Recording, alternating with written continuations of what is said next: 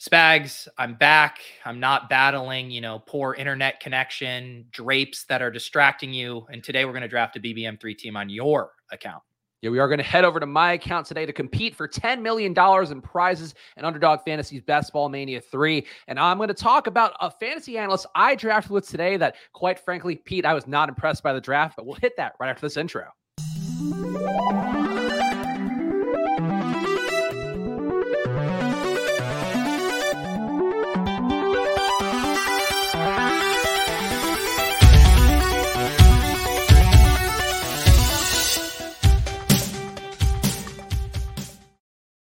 Hello, everyone, and welcome to another edition of Splash Play, the fantasy football podcast for every game under the sun. And once again, I'm Chris Spags, joined by your friend and mine, a newly vacation, a newly refreshed tan on one Peter Overzet. How are you doing, Pete?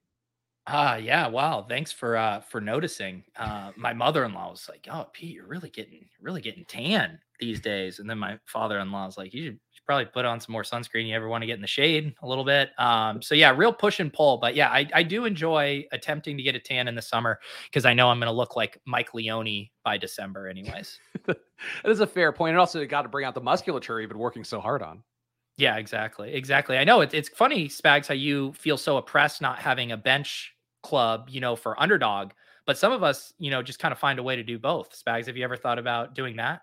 No, I can only do one thing at a time, Pete. As, as you're going to find out come this December, hard to get in those workouts some days. Uh, we're doing the best we can. And uh, of course, make sure you're following at Peter Evers, at following at Chris Spags, and following at Splash Play Pods. You can find out whenever we're doing a show. Of course, subscribe to the Peach channel, subscribe to the Splash Play channel as well, because tomorrow Friday here. If you are not going on vacation, if you're hanging out at home, feel free to hang out with me and do a splash play solo stream where I'll be doing usually two best ball drafts I'll be doing on underdog. So uh, go check that out tomorrow on the splash play channel. And of course, subscribe on there for our March. Actually, Pete, we are closing in on the thousand subs. I guess I'll say closing in very liberally. We're like 150 or so subs away on YouTube, but also closing in on a thousand followers on Twitter. So I feel like that's the engagement threshold you want to hit to show that you have like any kind of actual pull.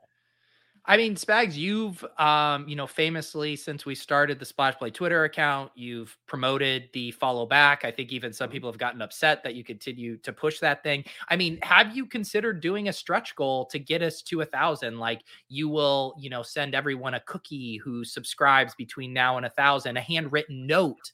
Um, maybe Spags will review your best ball team online if you can show proof that you're a new subscriber. I don't know, Spags. I'm just thinking like anything to push us across the uh, the finish line here. No, I think that's a smart way to look at it, Pete. Certainly something I should have thought of, I guess. But I'm just assuming people will have goodwill and just enjoy hanging out on a Friday or catching up on a Saturday and a Sunday, having a lazy gin and tonic. it was it was a gin and tonic in the morning on a Saturday. I don't know. Whoever, whatever alcoholics are out there that want to watch a best ball stream, um, I think that's what I'm going for, Pete. Just relying more on the content than gimmickry. But I'll do gimmickry if the people want gimmickry. No, you already I, Spags. We're we're past the point of gimmickry. You you follow anyone back who follows the splash play handle. I mean, the biggest gimmick of all.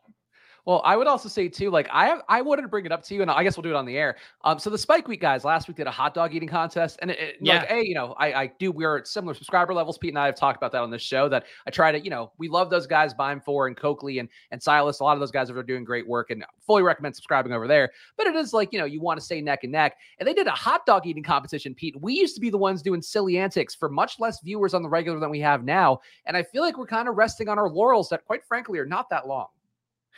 Yeah. Um, no, but they they did ours was just like a pure uh sprint uh to eat it. Mm-hmm. They did, I believe. I haven't got to catch the stream. I saw some of the uh the highlights there. I believe they were trying to do a hot for every pick. Yeah. Yeah.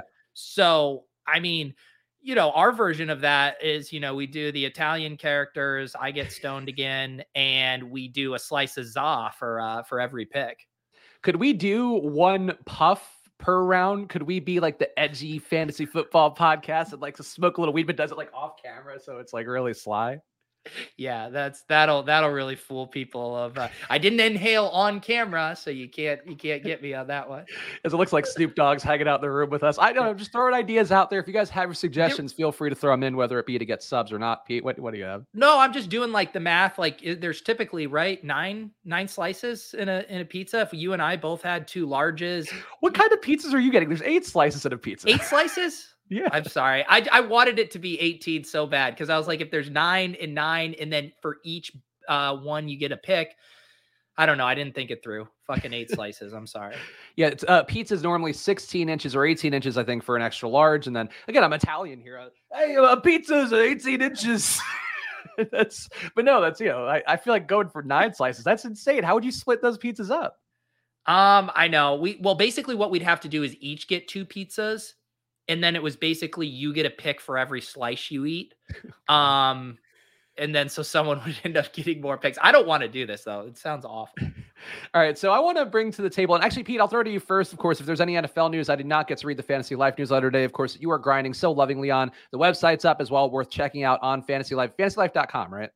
Yeah, yeah. We just launched our uh, our new website too. Um, it's actually really cool the amount of free tools that they have up there. If you're trying to do screeners, like we have air yards database, all the like rushing, uh, receiving, defensive efficiency stats. Um, pretty good place to just go and check. How we have ADP across underdog, FFPC, NFFC. So it is a pretty nice one stop shop uh, for for some of those tools there if you're looking for them. So I saw you had your exposure to the newsletter today, just talking about some of your picks, or that might have been yesterday. But any news items that are worth bringing to people, I guess, besides the, the elephant in the room, the Baker Mayfield elephant in the room that has a lot of ramifications. And I should give you the floor first before I start to opine about what this means for the greater fantasy industry. No, I mean it. It does feel like uh, there's already been a ton of content about it. I think it's uh, interesting in that it's just giving everyone more confidence in Baker and DJ Moore. And it does seem like Robbie Anderson now is going to get vaulted up. I know uh, ETR has a really aggressive ranking on him. I think, you know, at the time of the news, they were, you know, some 70 spots ahead of ADP on Robbie Anderson. So we'll probably see him creep up, you know, maybe just after that, like Jamison Crowder range would probably be my guess of where his ADP settles. So they're still not the most exciting team. We were talking about on the Swolecast where it's like, people aren't really going out of their way to double stack um, the Panthers. Uh, so I'm probably still going to pick my spots there, but it does. I think I was listening to Hayden and Josh talk about this, and I agreed with their take where they said it like raises the floor of this team where it's like with Sam Darnold, they really could crater. The ceiling is probably not that much different. It's hard to imagine Baker just setting the world on fire um, unless you know CMC and DJ Moore just getting loose for for all kinds of touchdowns. So yeah, I think that just confidence level goes up, but I didn't really think it had you know massive ramifications on stuff. Yeah, football outsiders guys. I think Mike Tanier in particular, who does the walkthrough column, it's really become a, a big thing in the industry that people are reading every single week. So make sure to check that out if you want to check out some football outsiders things. That's one of the first I'd recommend. But he was talking about how like this trade basically was like, okay, so the Panthers are getting a little bit money off the deal. The Browns are paying part of his contract. They're also giving up a really low draft capital pick. So it just kind of seemed like a trade that uh, neither team wanted to make. I do think Mayfield's an upgrade on Sam Darnold, and I say that again, uh, knowing that I cape for all the USC alums on this show a lot. But with Baker Mayfield, the thing to me is like th- there are a lot of great stats that kind of point to him really being disrupted last year by the shoulder issue, which just kind of lingered, and then he tried to play through it, and it just got worse. And the team uh, certainly didn't have uh, a lot of great things going around him with the Odell stuff as well. But I feel like to me, like Baker has some positive things he could point to. Like he performed well before that shoulder injury. He's always been a pretty good deep ball thrower in terms of both volume and accuracy. So I get taking the flyer on him. It just feels like a spot where nobody really wanted Baker. The Seahawks, right before this trade, put out uh, like a news item about, yeah, we are not interested at all in Baker Mayfield, but seemed odd. And I feel bad for Baker. Like he doesn't seem like this bad of a dude, but it really feels like the Panthers took him just because nobody else at all wanted him. Well, yeah, and I think he has to do a little bit of kind of a rehab on his image because now everyone is like, "Oh, he had this falling out with the team. Is he, you know, a, a, locker room cancer? Is he hard to deal with all of these things?" So I think he knew he was going to have to take a pay cut. He wasn't going to get, you know, no one clearly. Uh, teams were not, you know, knocking on his door to uh, to get him to come play for him. So I do think he has to kind of reboot his image and his career a little bit. And this isn't the worst spot to do it. I mean, he doesn't have hardly any quarterback competition. He gets some decent weapons. Um, I think it's a really good fit for for both teams. Yeah, division kind of in transition as well with, you know, Tom Brady retired and then came back. So you expect there to be continuity there, but that is something that could be a bit of a red flag. The Saints changing over their coaching staff. Atlanta, we've talked about here. I do believe in that team and what they can do, uh, hopefully in the second year of Arthur Smith, but still seems like there's enough uh, bad signs around them, especially in the Vegas futures. So um, a spot where Baker could be useful. And, and Pete, obviously, this means a lot for the Seattle Seahawks, of course, who were tied so much to Baker Mayfield. People reporting that there were jerseys in the back end of the Seattle Seahawks merch store, all this stuff. And I have to say, like, I really think this makes me very confident that Drew Lock is starting at least a handful of games next year, Pete, if not the entire season. And and the US Open and I are watching with wide open eyes here, hoping that Drew Lock pays off all these dividends. Yeah. Um, you know, I forget what podcast I was listening to. Maybe I was listening to Davis and Beimfohr talk the other day. And uh, your personal brand is now so firmly tied to Drew Lock that they even had to offer an apology uh, to you before saying how there's zero chance that Drew Lock is the quarterback come week 17. So congratulations. I mean, your name's getting dragged through the mud, but what did they say, Spags? No, uh, there's no such thing as bad publicity. No, especially if you're trying to get those subs up, trying to get some thumbnails on myself out there on YouTube. No, I, I support it. And I'm fully willing to be tied with my brand of Drew Lock now, especially that we got one more potential risk out of the way. Like, like I talked about those Baker Mayfield deep throw stats. Like that's what Drew Lock's advantage is. And I saw people also tag me a lot. And uh, Jared over at PFF uh, posted a meme about like, oh, here's the thing with Drew Lock. Like he's going to throw it as deep as anybody. The issue is he has no clue where it's going. and it's like, I get that that's the perception of him. But when you have DK Metcalf, when you have Tyler Lockett and DK Metcalf also paying for, you know, playing for a contract here, young running backs with Rashad Penny and, and you know, Ken Walker, like I like the spot a lot for Drew Lock, and I'll continue to beat the drum. And I, Pete, if this ends up being right, like this is gonna be one thing that I feel like there will be reverberations throughout the industry for me and Drew Lock. Yeah. Um, you know, it's uh I would say low risk, high reward for you, but it's actually it's a high risk, low reward. Um, everyone is going to remember this call regardless. And if Drew Lock is playing in week 17, it's probably going to be incredibly underwhelming and you won't even be able to victory lap it. So oh. it's the perfect non-asymmetric type of bet that you like to make. 60 combined total for that New York Jets Seattle Seahawks game in week 17. That's what I'm hoping for. Pete, it's time here to get into a Best Ball Mania draft. And here's how you can tell Pete wants to move the show along. He pulled up the screen share on my computer before I even had a chance to. Busy afternoon today, Spags. I got four shows trying to cram a bunch of stuff in. Need to write the newsletter for tomorrow. Uh, busy, busy day. We got to rip this draft off. All right, so we are now in the draft room here. And Pete, as I was talking about earlier, I did do a couple drafts. So I actually did one with two different fantasy. Well, actually, I did a handful. Like, there's a lot of fantasy analysts now. It seems like starting to get their druthers with the best ball drafts, trying to dive in. Um, one person who actually I was didn't bring up to you before the show that also had a baffling draft, and this is a person Pete you've recently done shows with. Um, I've recently done shows with, or at least a show with. Uh, do you know who this person was who had a very perplexing draft? I think about a half hour before our show. Wait, who? who not who we talked about. Another person. No, no. You said it's up. someone that I've done shows with. Yep. Uh, was it Davis? Pat Kerrane drafted four quarterbacks in the draft right before the show like a like a clear auto draft situation, or he waited really late and was going for something funky? He, got two as his QB two, so I don't know. I could pull it up in a second if you want, but um, but it, it threw me for a loop, and it was one where I was like, "What is Kerrane doing here?" And like the, the opening of the draft was like very like Kerrane. It was like you know, got some early wide receiver value, got some uh, nice running backs. So they got Breece Hall and one other guy, and then it was four QBs, and I was like, "What is what is going on? Is Kerrane just completely distracted?" so who who ended up being his quarterbacks? I need to know um, if he um, deserves to be roasted. Tua, let me pull it up. I'll pull it up on. Yeah, let's let's pull let's pull up this Kerrane draft. All right, hold on. Um, completed. All right. I'm also now just shy of a 100 best ball mania drafts. I've got 97 Whoa. going for myself. I I've made some progress. I've been on a pretty good one a day uh routine. I think I'm up to like 77 or 78. Um, we're on the clock here. Uh, Justin Jefferson, right? Yeah. Okay. I've been missing out on Jefferson a lot. Ended up with a lot of Chase, um, but not a ton of Jefferson. All right. So this draft, let me make sure this is the right one with Kerrane. Uh, blah, blah, blah. Yeah, this is this is when you're talking about a Kerrane four QB draft. You have to wonder if uh, internet refresh issue. All right, I got. I'm pulling it up now. Hold on one second. Uh, I have to stop this screen first, of course. Yeah. Pete, you know, as a production expert, you're growing. How this works. Normally, right. the key is to not talk through what you're doing as you're doing it, so there's more of a sleight of hand to it all. I'm used to the now the uh you know these aspects of the solo stream, Pete, where I'm just narrating everything like I'm Mr. Rogers. You can see here, Pat in the four hole starts logically, I think, in a way that I find appealing. Justin Jefferson, Tyreek Hill, AJ Brown, Gabe Davis, Breece Hall, AJ Dillon. Like this all makes sense. Yeah, like elite tight end there, but looks like a good Kerrane draft, right? Yeah, yeah. All right, so we keep going down here. of this team. So then we get to the QBs. So Justin Fields is his QB one. I guess I didn't realize that. Ooh. But he oh, goes Fields. Yeah, Fields to Tua. no, Pat. Pat. No, Pat.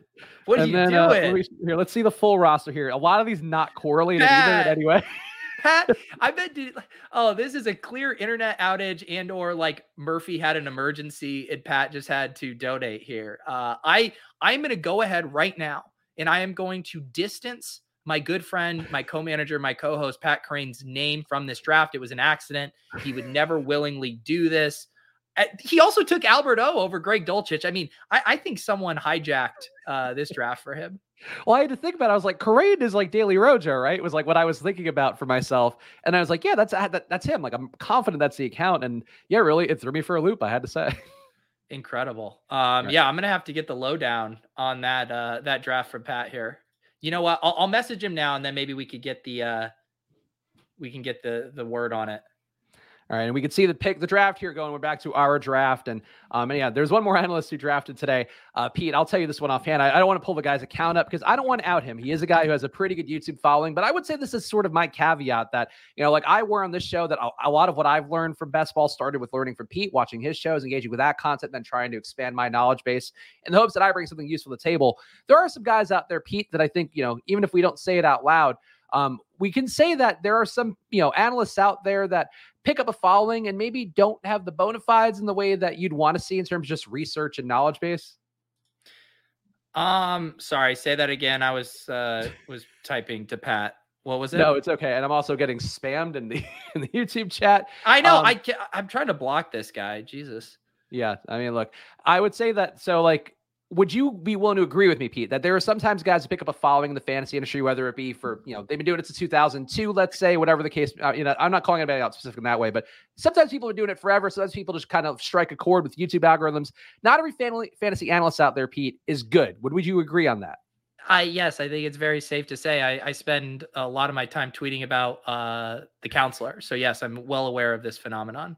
So, would you also say that if a fantasy analyst that you respected, we're on the clock here. Let's um, get some Swift, baby. Come on, Spags. Draft a Ugh. good running back for once in your life. I would like Mark Andrews, but I'll take Swift for you just because you are a new dad, and I support new dads. Uh, I did get breaking news from Pat. He has said multi-table failure. So he said, first time I tried it this year, and dot dot dot, still working out the kinks. My God.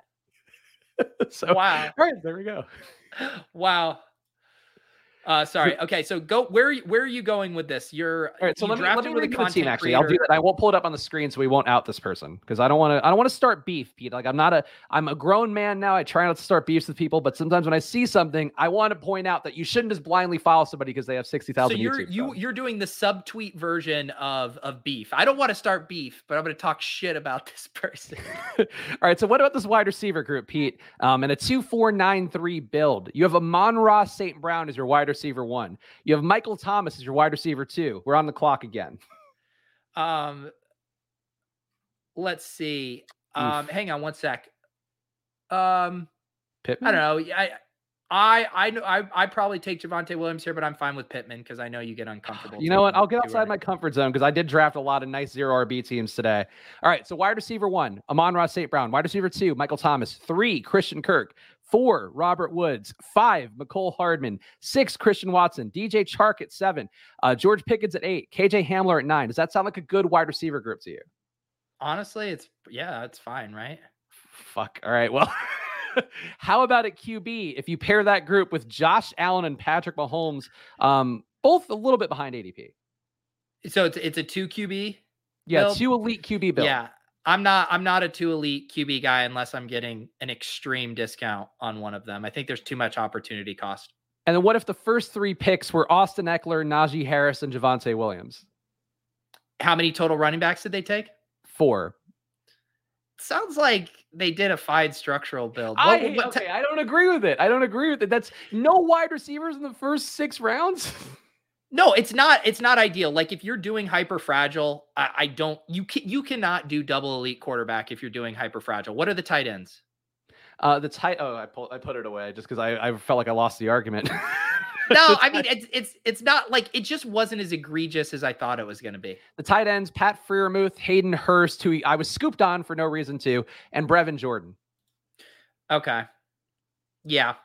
I mean, my biggest quibble is I, I I don't think you can go double elite QB with with hyper fragile and and also miss out on a, an elite tight end. But they honestly seem to, other than that rogue quarterback pick, um, seem to kind of understand at least how to allocate resources after that. I would Sorry, say Spags. if you put that in the roster construction explorer, I don't think it would be looked upon favorably. Is all I would say, and it, and it stuck out to me that like I don't know, you shouldn't take like five your first five picks being quarterbacks and running backs that aren't correlated. Like I don't know, it just stuck me is like It is a wa- this was a money. best ball mania draft. Yes, yes. Yeah, and no, no, there were. And it's hard for me. I'm just hearing the structural numbers. You're saying there wasn't a single stack on there. Um, there was like a, a I think a Mahomes Mecole Hardman stack was the only thing that was Okay. there. Yeah. Look, Spags, a lot of people out there aren't ripping off hundreds of these drafts. Um, but yes, I, I your point is well taken.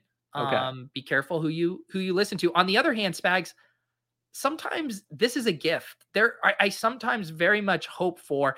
I want to have my cake and eat it too, right, Spags? I want to share what I think is good information and talk through what I think is good strategy.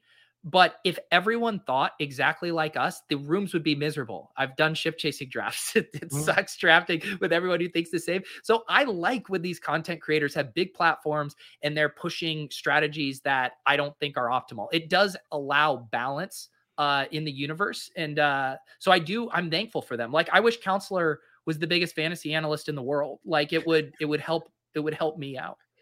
I feel like we might have missed a little bit of a wide receiver avalanche, Pete.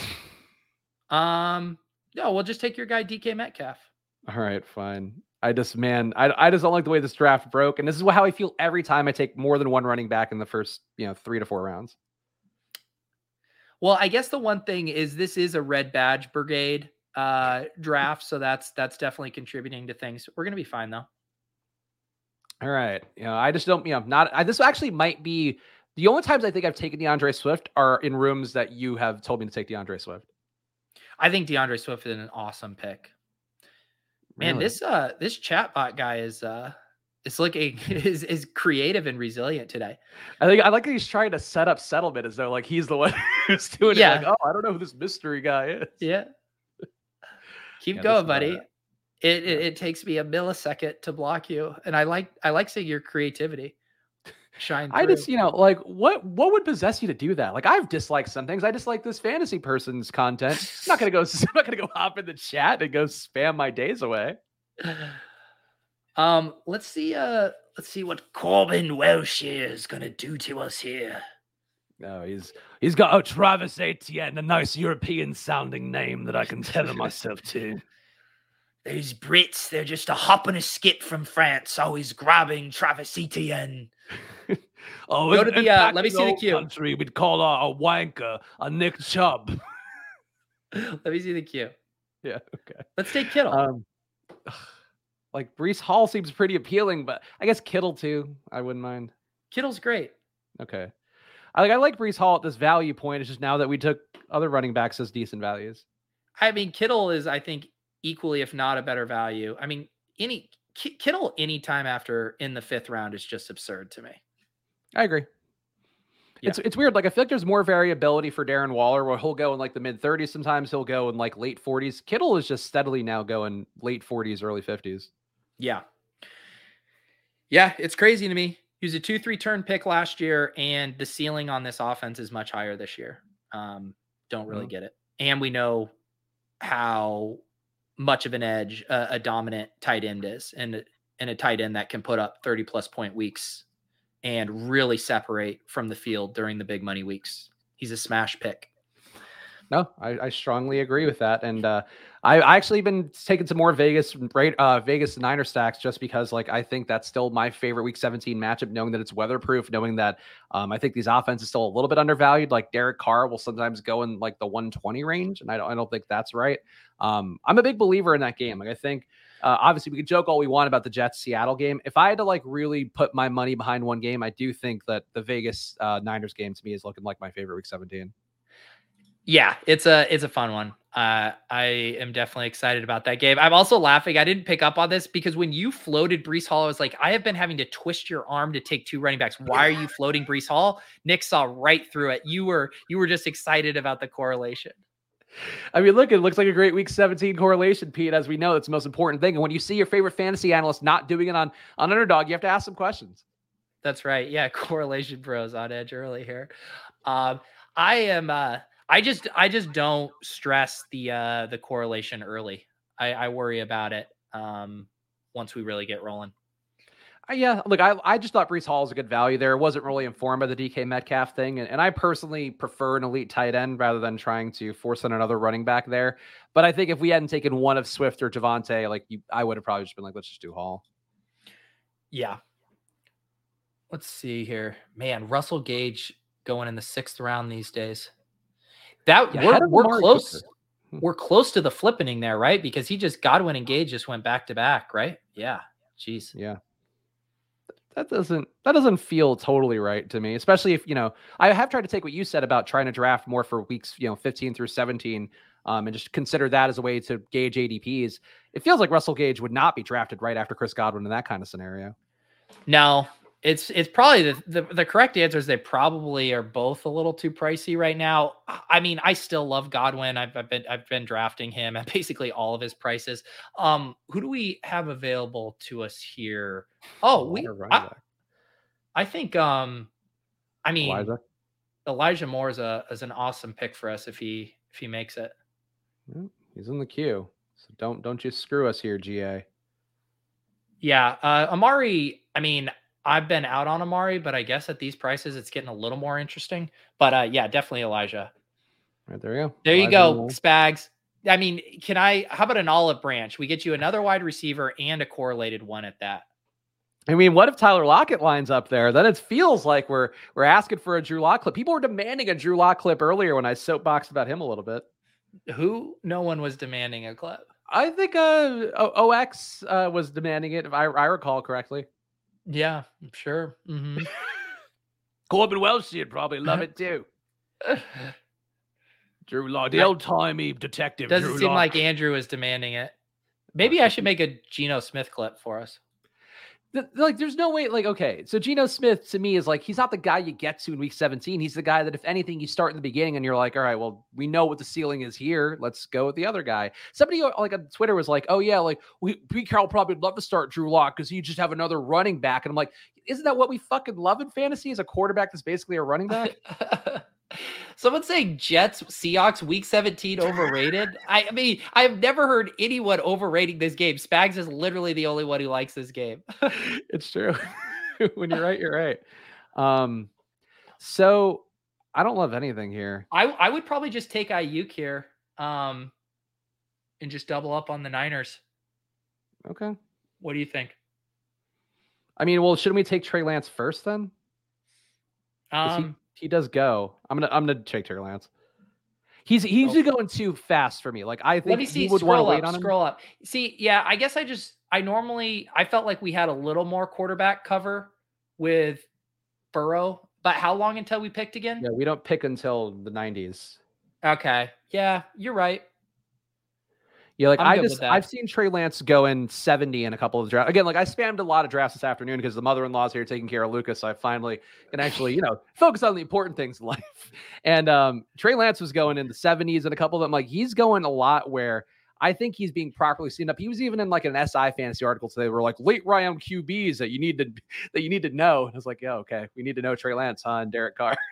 I I just love this image. Your mother-in-law taking care of your child while you draft best ball teams and then like furiously write down how you're ready to roast this content creator who double tapped two elite quarterbacks in a hyper fragile build while she's like throwing up while, while Luke is throwing up on your mother-in-law. Well, I, the issue with Luca right now is like I'm trying to make sure that everybody in the house recognizes that he's got to be forced to take naps because um, he's been overtired a lot lately because people want to just keep him up and just like hang out with him, and that's not the most beneficial for when you have the baby, as, as some of the dads in the chat I'm sure can attest to. Um, so I was just downstairs, in fact, like hoping he was getting put down for a nap, working out, putting my phone up on like the thing so I could see when I pick was up. So I was getting that high T going, but still not drafting running backs. Um, I don't uh I don't recognize Michael in the chat. And when people ask uh, questions in earnest, I'm happy to uh, talk about it. Michael says, "Why do people like Trey Lance over Justin Fields?" Um, my guess um, and why I like Trey Lance over Justin Fields is just because that scheme and that offense and the weapons are just way more equipped to put up monster scores. We've basically seen the Bears not surround Fields with with any additional weapons this year after losing losing Robinson and Pringle. Sorry to all the the Velus Jones truthers out there, and not really allowing Justin Fields to succeed via like RPO, just no creativity in the offense. So I think the offensive ceilings in Chicago versus San Francisco are in just like different stratospheres. And um, but I understand what you're saying. Like if you swap Justin Fields and Trey Lance, like I would still be way in on the Niners and Fields over Lance. So it's it's more of like a team thing. But I, I get your point. Like they came in as kind of similar prospects with similar skill sets in that way. But yeah, I, I don't think it's close. Yeah, I think the weapons are so much better for the Niners. Also, the coaching is so much better. Like, and the Bears didn't go to an offensive coach; they went to a, a you know defensive coach, which I think uh, reflects to me a little bit more poorly on the outlay. And actually, like I like Darnell Mooney. Like I think he's a little bit undersized, but like in, term, in terms of his profile, he's had a 25% target share earlier in his career, which uh, could portend a breakout. But I think Trey Lance, like I know, uh, I think it was Beimfohr talking about it recently that he was trying to do projections, or yeah, I think I'm pretty sure it was him. And he's talking about like Trey Lance. Basically, if you're doing his rushing projection, it's like you you basically have to project him for an ungodly amount of touches in a way that you can't project many quarterbacks, and that is something you can't say about Justin Fields, even if he does make some improvements. Um, Treylon Burks. Uh, yeah, that looks good to me. Yeah, I'm I'm I'm buying this Treylon Burks dip. The only question is if it, if the dip keeps coming.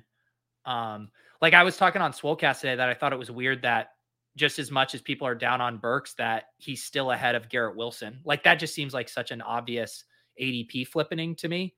Um, so, but yeah, I'm I'm gonna keep buying Burks as he drops.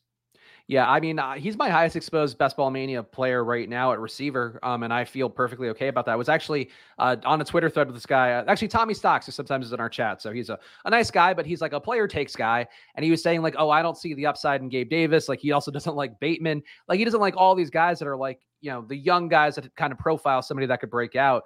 And I think for me, I'm always want to take guys like Burks or, or, you know Mooney or really like Bateman, especially uh, DK Metcalf, like anybody that people are like trying to poke holes in because they weren't great last year or they don't have a profile from last year. And Burks to me, like all the college numbers, like he's the guy that comes in probably best equipped to to handle a big load in the NFL. You would think. Yeah, and I mean the market is just so kind of irrational sometimes with these news reports. I mean, the the famous one last year, and I'm not saying Treylon Burks is Ja'Marr Chase, but they were both, you know, heavily drafted um wide receivers. It was all the drop stuff with Ja'Marr Chase last year in the preseason. We literally saw his ADP drop from like the late fourth to the early sixth in some drafts just because of that report. And that's kind of what this asthma one feels like to me. Like, did anything really change? Um, with the Burks projection. Do we really think the Titans? All right, let's make this pick here. Yeah, should we do Walker? Um, or sure. Harris? I also wouldn't. I wouldn't mind taking Claypool too if we just don't want to get buried by this avalanche. Okay, well, let's see if I can get there. Uh, I got him. All right, cool. Yeah, I mean, I don't mind taking Walker here, but and we did miss out on Lockett, as the chat pointed out too. So the Drew Lock stack getting less appealing, but I suppose Noah Fant still lurks out there, Pete. Um, I like Noah Fant. Um, no, but th- this one too, it just like when I sometimes look at the board like that, um, I do think we're playing a little catch up at wide receiver because of the Javonte Williams pick. So I don't mind taking Claypool a little bit ahead of ADP. And then you saw how many good kind of like running back options there were there. And I think we could kind of push it a little bit here. And basically, I mean, you could go back to the board. Like if we were able to get kind of two of those running backs and it would require a couple of them to fall. Um, mm. like any of basically any of the green we see on the board here, I think we could justify a four running back build if we kind of even double tapped two two of these running backs here. That's definitely not an approach I'm usually doing because I definitely am always taking a few in the late rounds to try to get just more guys that it can be a lottery ticket for me. But um, yeah, I don't mind taking some running backs coming up. Um, somebody had a point. Oh yeah, Claypool. So like the Claypool thing is interesting because Diontae Johnson, like that news coming out about the Steelers, and they're like, we're not paying any receiver twenty million dollars. Feels like that's bad juju, no pun intended, for Diontae Johnson. And what we just saw, they handled Juju too. Like they would have taken him back for the cheap, but even uh, I think the Chiefs got him for like not a crazy contract. They didn't want to hit that. It feels like that kind of portends like Johnson maybe having one of those cursed years where the effort's not fully there and Claypool does take that leap. Yeah, I mean, I I I think I like all of the Steelers um at at or around ADP right now. Um, I grab Diontae Johnson when he slips a couple picks. I would say I'm above market on Chase Claypool. I'm willing to take him about a round ahead of ADP if I get, you know, in spots like this. And then Pickens, I'm always happy to kind of select uh, if I'm setting up a correlation thing there. But yeah, it does feel to me like Chase Claypool has more outs to having a smash year. Just when you when you think about these prices, like you know, Diontae Johnson would probably have to score a shit ton of touchdowns to end up as like a second round pick next year. Um, and his his kind of projection is just so much more volume based. Where Chase Claypool, with his you know yards after catch ability, deep downfield ability, um, you know, kind of touchdown expectation, I feel like there's just more outs to him destroying his ADP um in jumping up, you know, five, six rounds as a pick next year. Like if Chase Claypool is a fourth round pick next year, like that wouldn't shock me at all. Where it would kind of shock me if Diontae Johnson was like a one, two turn pick next year. Yeah, I think that's reasonable. And Claypool, just to me, like 60, you know, 60 points in draft capital that you're giving up for for taking Diontae Johnson over Claypool. And I don't know that it should be that way, especially with the new quarterback situation, whether it's Trubisky or Pickett. Like I certainly think it's Pickett. And Pickett showed no like no fear of throwing the deep ball. So um Kareem Hunt fell more, and that feels pretty nice here. Yeah, I mean, I, I think we should we should scoop this up here. All right. Yeah, it's not nobody ever wants to take Kareem Hunt. I know you're more of a D'Ernest Johnson guy, but yeah, No. 20 picks behind ADP or 20 picks behind ADP. That's a lot. I'm I'm a bull. I I, forget who I was talking about this with, but I mean the the D'Ernest Johnson both cut and trade rumors have been out there for a while now, and I I love Hunt and Johnson both as as picks because if if one of them gets moved, um, the other is going to see such a big boost in value right now, and then to get him when we are you know in a nice running back pocket of the draft at a really extreme value, uh, I think makes a ton of sense. And Josh pointing out too that he could be the uh, Claypool could be the Mike Williams of last year, jump from rounds 10ish to three to four, same type Yeah. of wide receiver. That makes sense. Like a deep ball guy who could uh, just get there with the touchdown volatility, which ran bad for him last year. Um, I, I'm I'm intrigued by the Pittsburgh offense. Like it's hard to sort of justify Pickett right now until you know like he's going to start at some point in the year. You would think, but I guess it's possible Trubisky's just mediocre enough to to keep it going. But like, I, if that offense, if you do Pickett, was going to start, like I feel like the Steelers stack to me is pretty appealing because they and Baltimore could both be much more offensively minded than they were last year. Yeah. No, for sure. Um, Harbs, our buddy, hello from Copenhagen. Uh, enjoy Harbs. That sounds very fun. I feel like has Harbs been the one? Is he the one in Europe? No, there was another guy who was complaining about not being able to draft while on vacation Uh, in Europe. Yeah. Um, uh, I will also say, I mean, Pen- Penny here is it looks pretty nice to me. What do you think? Yeah, I mean, we didn't take Walker, so that always that fits my brain logic of we didn't take Walker, so something's wrong with Ken Walker and that sort of play.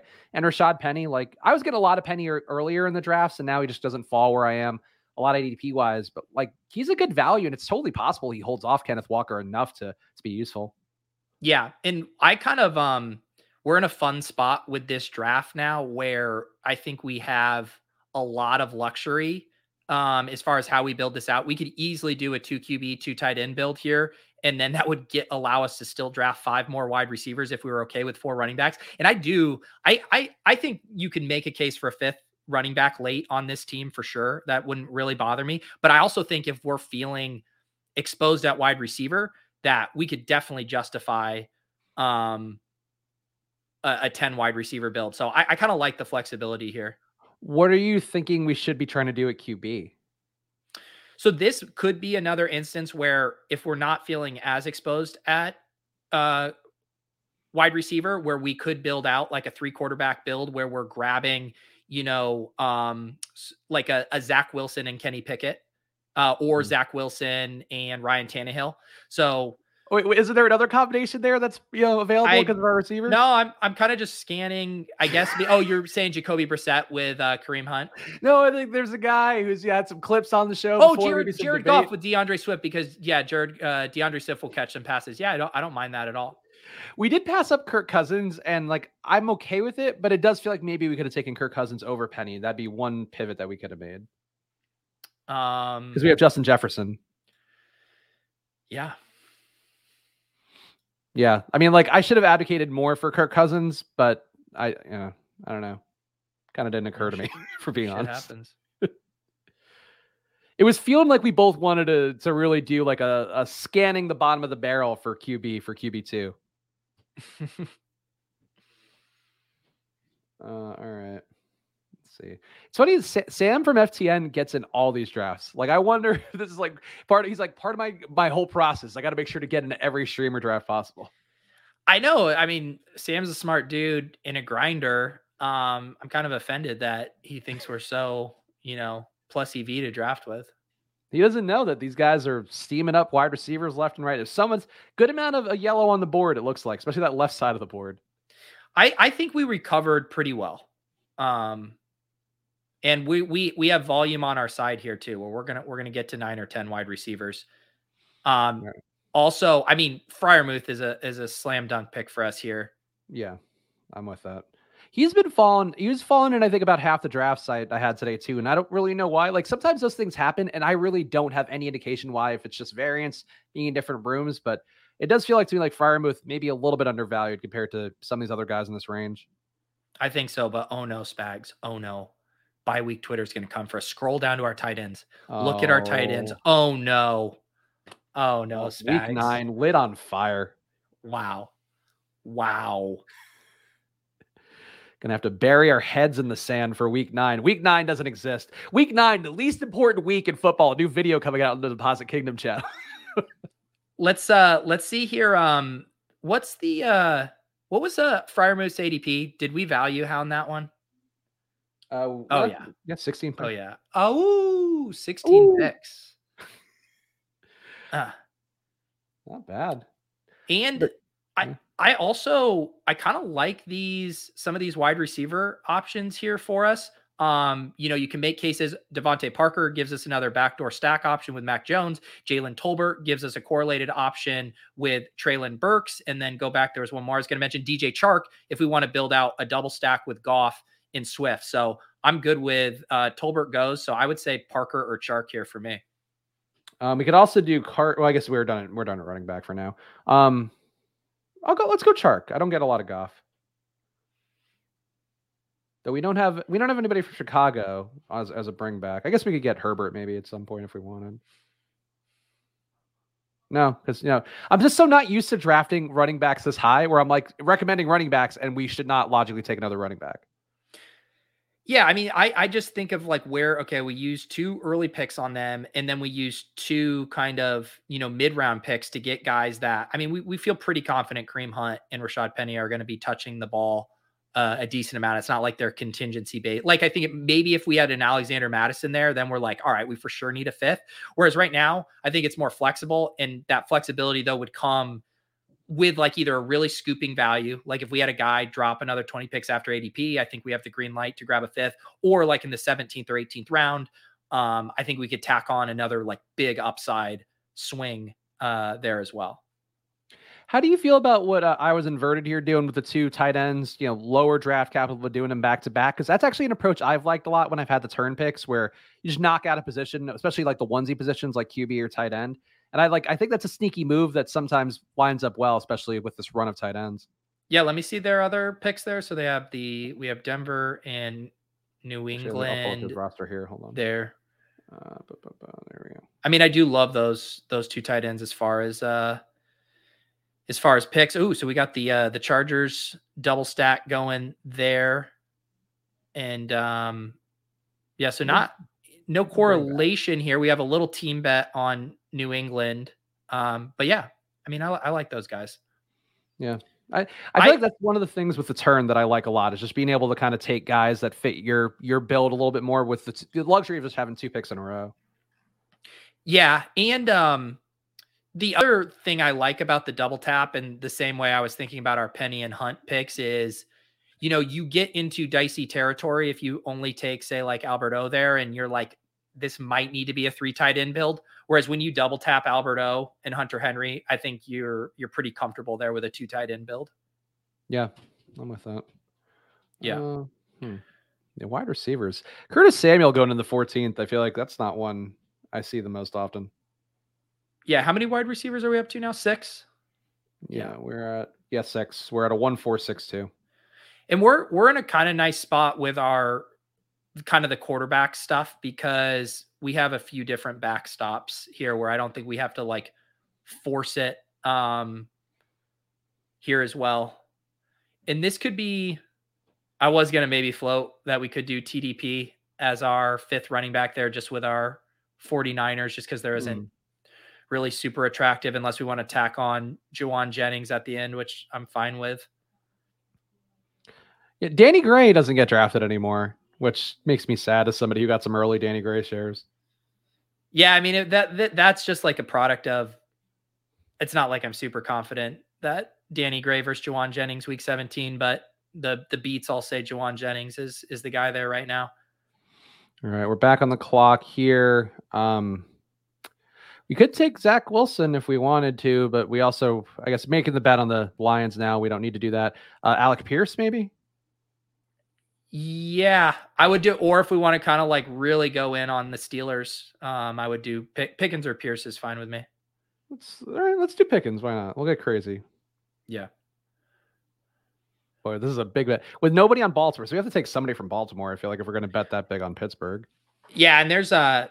I mean, Baltimore is such an easy one there. I mean, I was uh we brought it up on the show the other day. I was saying how do we do we do we want to be in the business of tailing the uh, settlement bros, but there's been a little drumbeat about James Proche now um being the uh being the wide receiver too there, but any of Proche uh, Duvernay or Wallace, I think is a pretty easy tack on for us. And I've I've done some drafts specifically if I'm backdoor stacking Lamar, where I've grabbed two of those three guys. And I think even in a build like this, where we're going to get to nine or ten wide receivers, we and we're clearly heavy on this game, uh, I think we could potentially go to Ravens receivers as well. Yeah, I don't know because I feel like they all have an argument for him. Like Duvernay, I think profiled well out of college, and then uh, Proche also, you know, lesser competition I think at SMU, but profiled pretty well. Tylan Wallace like looks pretty good if you pull up his profiles, his draft profiles, SPARQ scores, all that stuff. Like I think it's tough to parse out that wide receiver two enough that taking any of them probably could be justified at this point. Yeah. Yeah, so we're at 1472. I mean, I guess then the real question if we are kind of game stacking that game, you know, I I'm I'm pretty okay with if if you're comfortable with our current running backs, I'm okay with a 3 Is Zach Wilson still available or did he go? He went. Ah, he went. Bummer. Um I'm okay with a 3 QB build if we wanted to do like a Goff and Pickett.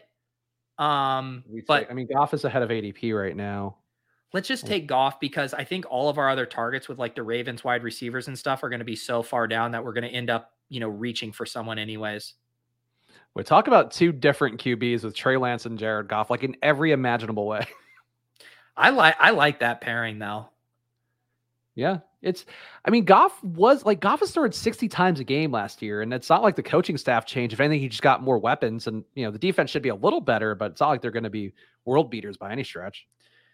Yeah, so I think I think my preference would be Kenny Pickett and a Ravens wide receiver to round this out. Um, you could also another option if you wanted the fifth running back. I I do really like Tyler Badie as a flyer. Um, if we wanted to, but that would put us at how many wide receivers are we at, at right now? We're at seven right now. So where are you at on the three QB thing? That's really the big decision here. I mean, I think at this point we have to take Pickett. Like I'm normally not doing three QBs because I do try to get guys from round six through thirteen if I can, just based on my general roster construction stuff that I I like the most.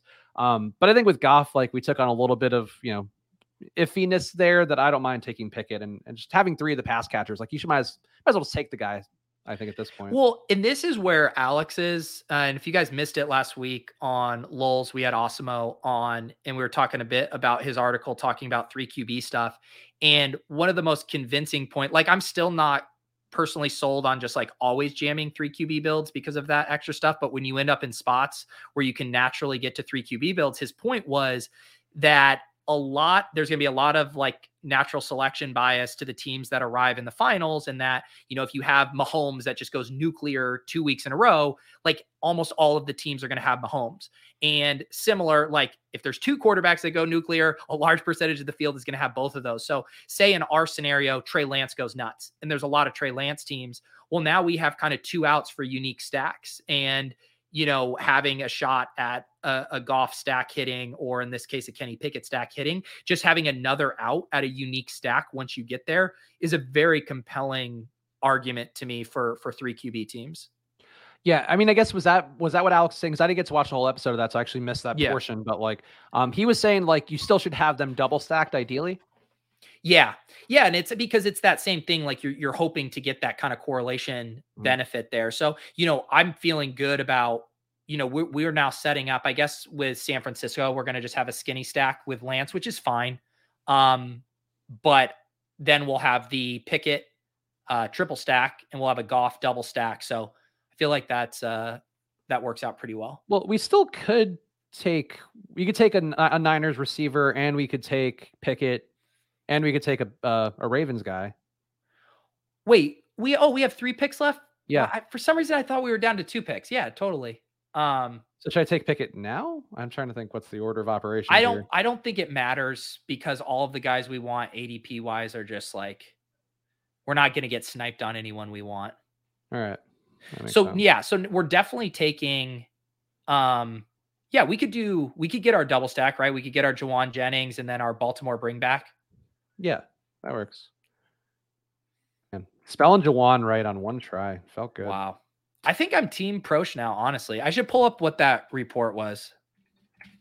Well, I think it said he's running with the t- like he's been the number two guy all camp, I guess, and um, and then he also like he did have some positive games down the home stretch of last year that it makes sense too with the carryover. I still think it's flatter though. Like it wouldn't shock me if Wallace passed him or you know like Proche could get banged up too. He's not like a big receiver. The Athletics, uh, Jeff Zrebiec, apologies if I butchered your name, uh, reports James Proche continually stood out in Ravens minicamp. Um, Bateman will enter the season as team's clear cut number one with the number two spot up for grabs. Um, what did he say? I think he'll get a bigger opportunity this year, and it wouldn't surprise me if he emerges as a reliable target, particularly on third downs for Jackson. Proche has a really good hands, and there's a toughness and confidence about him that suggests he's ready to become a bigger contributor. So, yeah, like I said, I have zero, you know, confidence on any of these guys, but because I had so much Wallace and Duvernay early, I've definitely started to kind of balance it out with some Proche.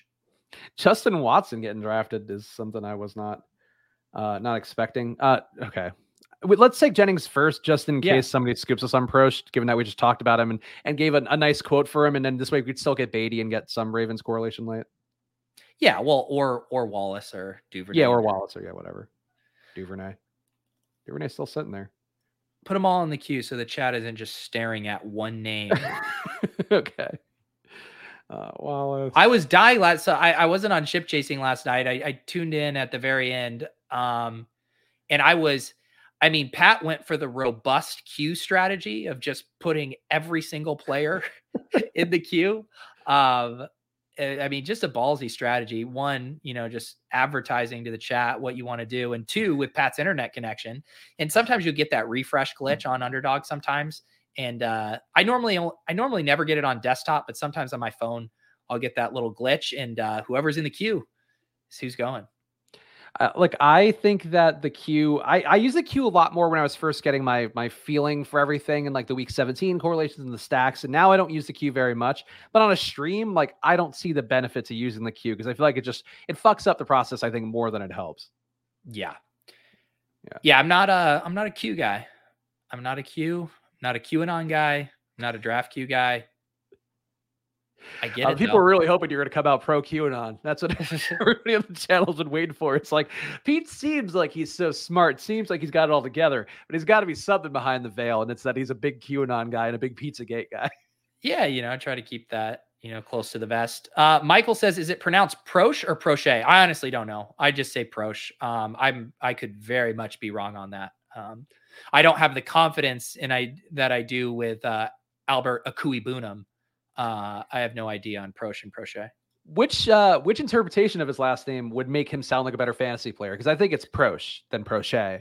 Proche is way, yeah. Proche feels so stuffy and pretentious. I mean, they, they, it feels like he would just get a nick and then you know prance off the field.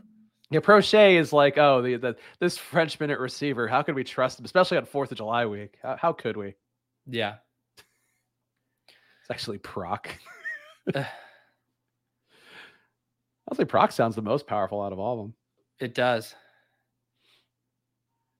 All right. This draft we we did recover pretty well. I think this team is not bad. I still I still just hate taking running backs early, but we got to do it sometimes, right? Spags, it's either quantity or quality. We got two good ones at the top. I like this build. It is. I have been much more quantity. I will say tomorrow I'm planning on doing the Rotoviz Explorer to open my solo stream just to show exactly why I draft the way that I do. Because I've now spent Pete a disgusting amount of time on your account on the Rotoviz Explorer and um, having a lot of time building teams. But boy, I think it's a compelling argument to be made that will be presented on tomorrow's stream. Wow, I'm excited to see it. I'm sure you. Will, I'm sure you'll be your dying. second hit. Ah, pros. I'm telling you, there we go. It's like there's no world in where G go to GA's team. Wait, hold, well, which one are we going with first? Um, I I kind of like Wallace over Duvernay, but I don't know. All right, why not? All right, GA GA definitely took it. He did the oh, old Josh trick. Oh no! Wow. Okay, at least he has Lamar. That makes it less egregious. You know, I, I think GA you... at one point, like all GA sniped us a lot on streams in general, and I do think he was like, "No, just I, I swear I did do it on purpose. I did it because it like." so I think he's one of those guys that's deliberately trying to not fuck us over. Tyler says, "I hate Ravens wide receiver." Wide receiver two bringbacks feels like such a poor bet. I mean, go look at the queue, Tyler. show show me who's such a much better bet at this point in the draft. Um, Odell Beckham, yeah who doesn't even have legs. Um, show me the other wide receivers that are better bets here, specs. Uh, um, Laviska Shenault, oh. okay, maybe a better bet. Uh, Justin Ross might not make the team. Randall Cobb, the Packers wide receiver nine. There's no opportunity cost there, and that's why the correlation is just like the easy tiebreaker. And yeah, there's like big opportunity. Oh, go ahead. Um, sorry, I didn't mean to cut you off. Um, do you? Yeah, we you got to go. So we we don't need to look at the teams. We need to sauce anybody here. Um, but yeah, like I, am with you overall. Like I think um the we just take one of the players, just hope that it works out, and and we'll take the different ones, right, Pete? Of course, uh, like we were drafting all summer long. We can take Proche another day. We can take Duvernay another day. We can take whatever guys we want. Well, yeah, and uh, we always joked around. Pat had this thing last year where it was like you'd have your flavor of the week late round pick where it's like, oh, whatever running backs getting buzz or that you're into for that week, and you draft a bunch of them and then move on. Like one of Pat's last year was Rhamondre Stevenson. He drafted him for like two weeks, then moved on.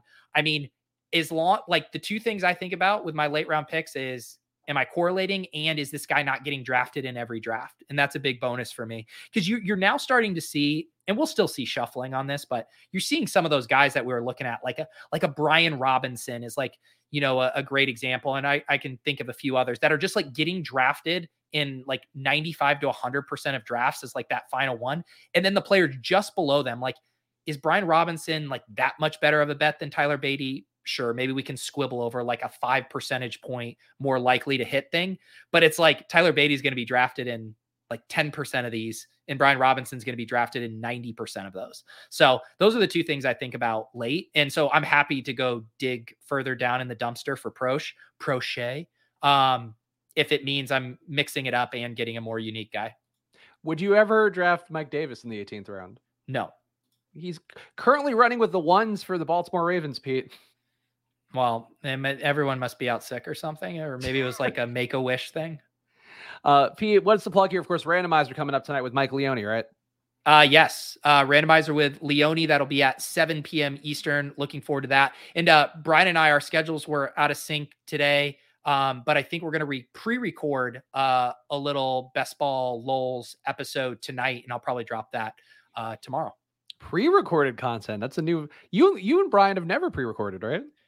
Um, well, because we want to do people are still have questions about the uh the brick draft mm-hmm. caddy mm-hmm. and how to use it a little bit. So we're gonna try to do a bit more of a tutorial on that as opposed to uh just you know having the chat bark at us for an entire episode. Demand you dance for them like the clowns Yes. you are. Yes, I actually have to install that that into my Yeah. my uh, Mozilla this weekend, so I'll, I actually should prioritize doing that. Uh, Yeah. Pete, of course, should be followed at Peter Over. Check out all the content he's doing. Uh, follow me at Chris Spags. Follow at Splash Play Pod. Of course, subscribe to the Peach channel. Subscribe to the Splash Play channel as well to get my exclusive solo stream coming up tomorrow. And check out Football Outsiders too. We're rolling out some of the packages. I think our projections for the uh, preseason rankings and all that are available right now at footballoutsiders.com slash subscribe. So check that out as well. And Pete and I will be back on Monday at 2.30. So please enjoy your weekends and check out Randomizer coming up in a few hours. Bye. Peace.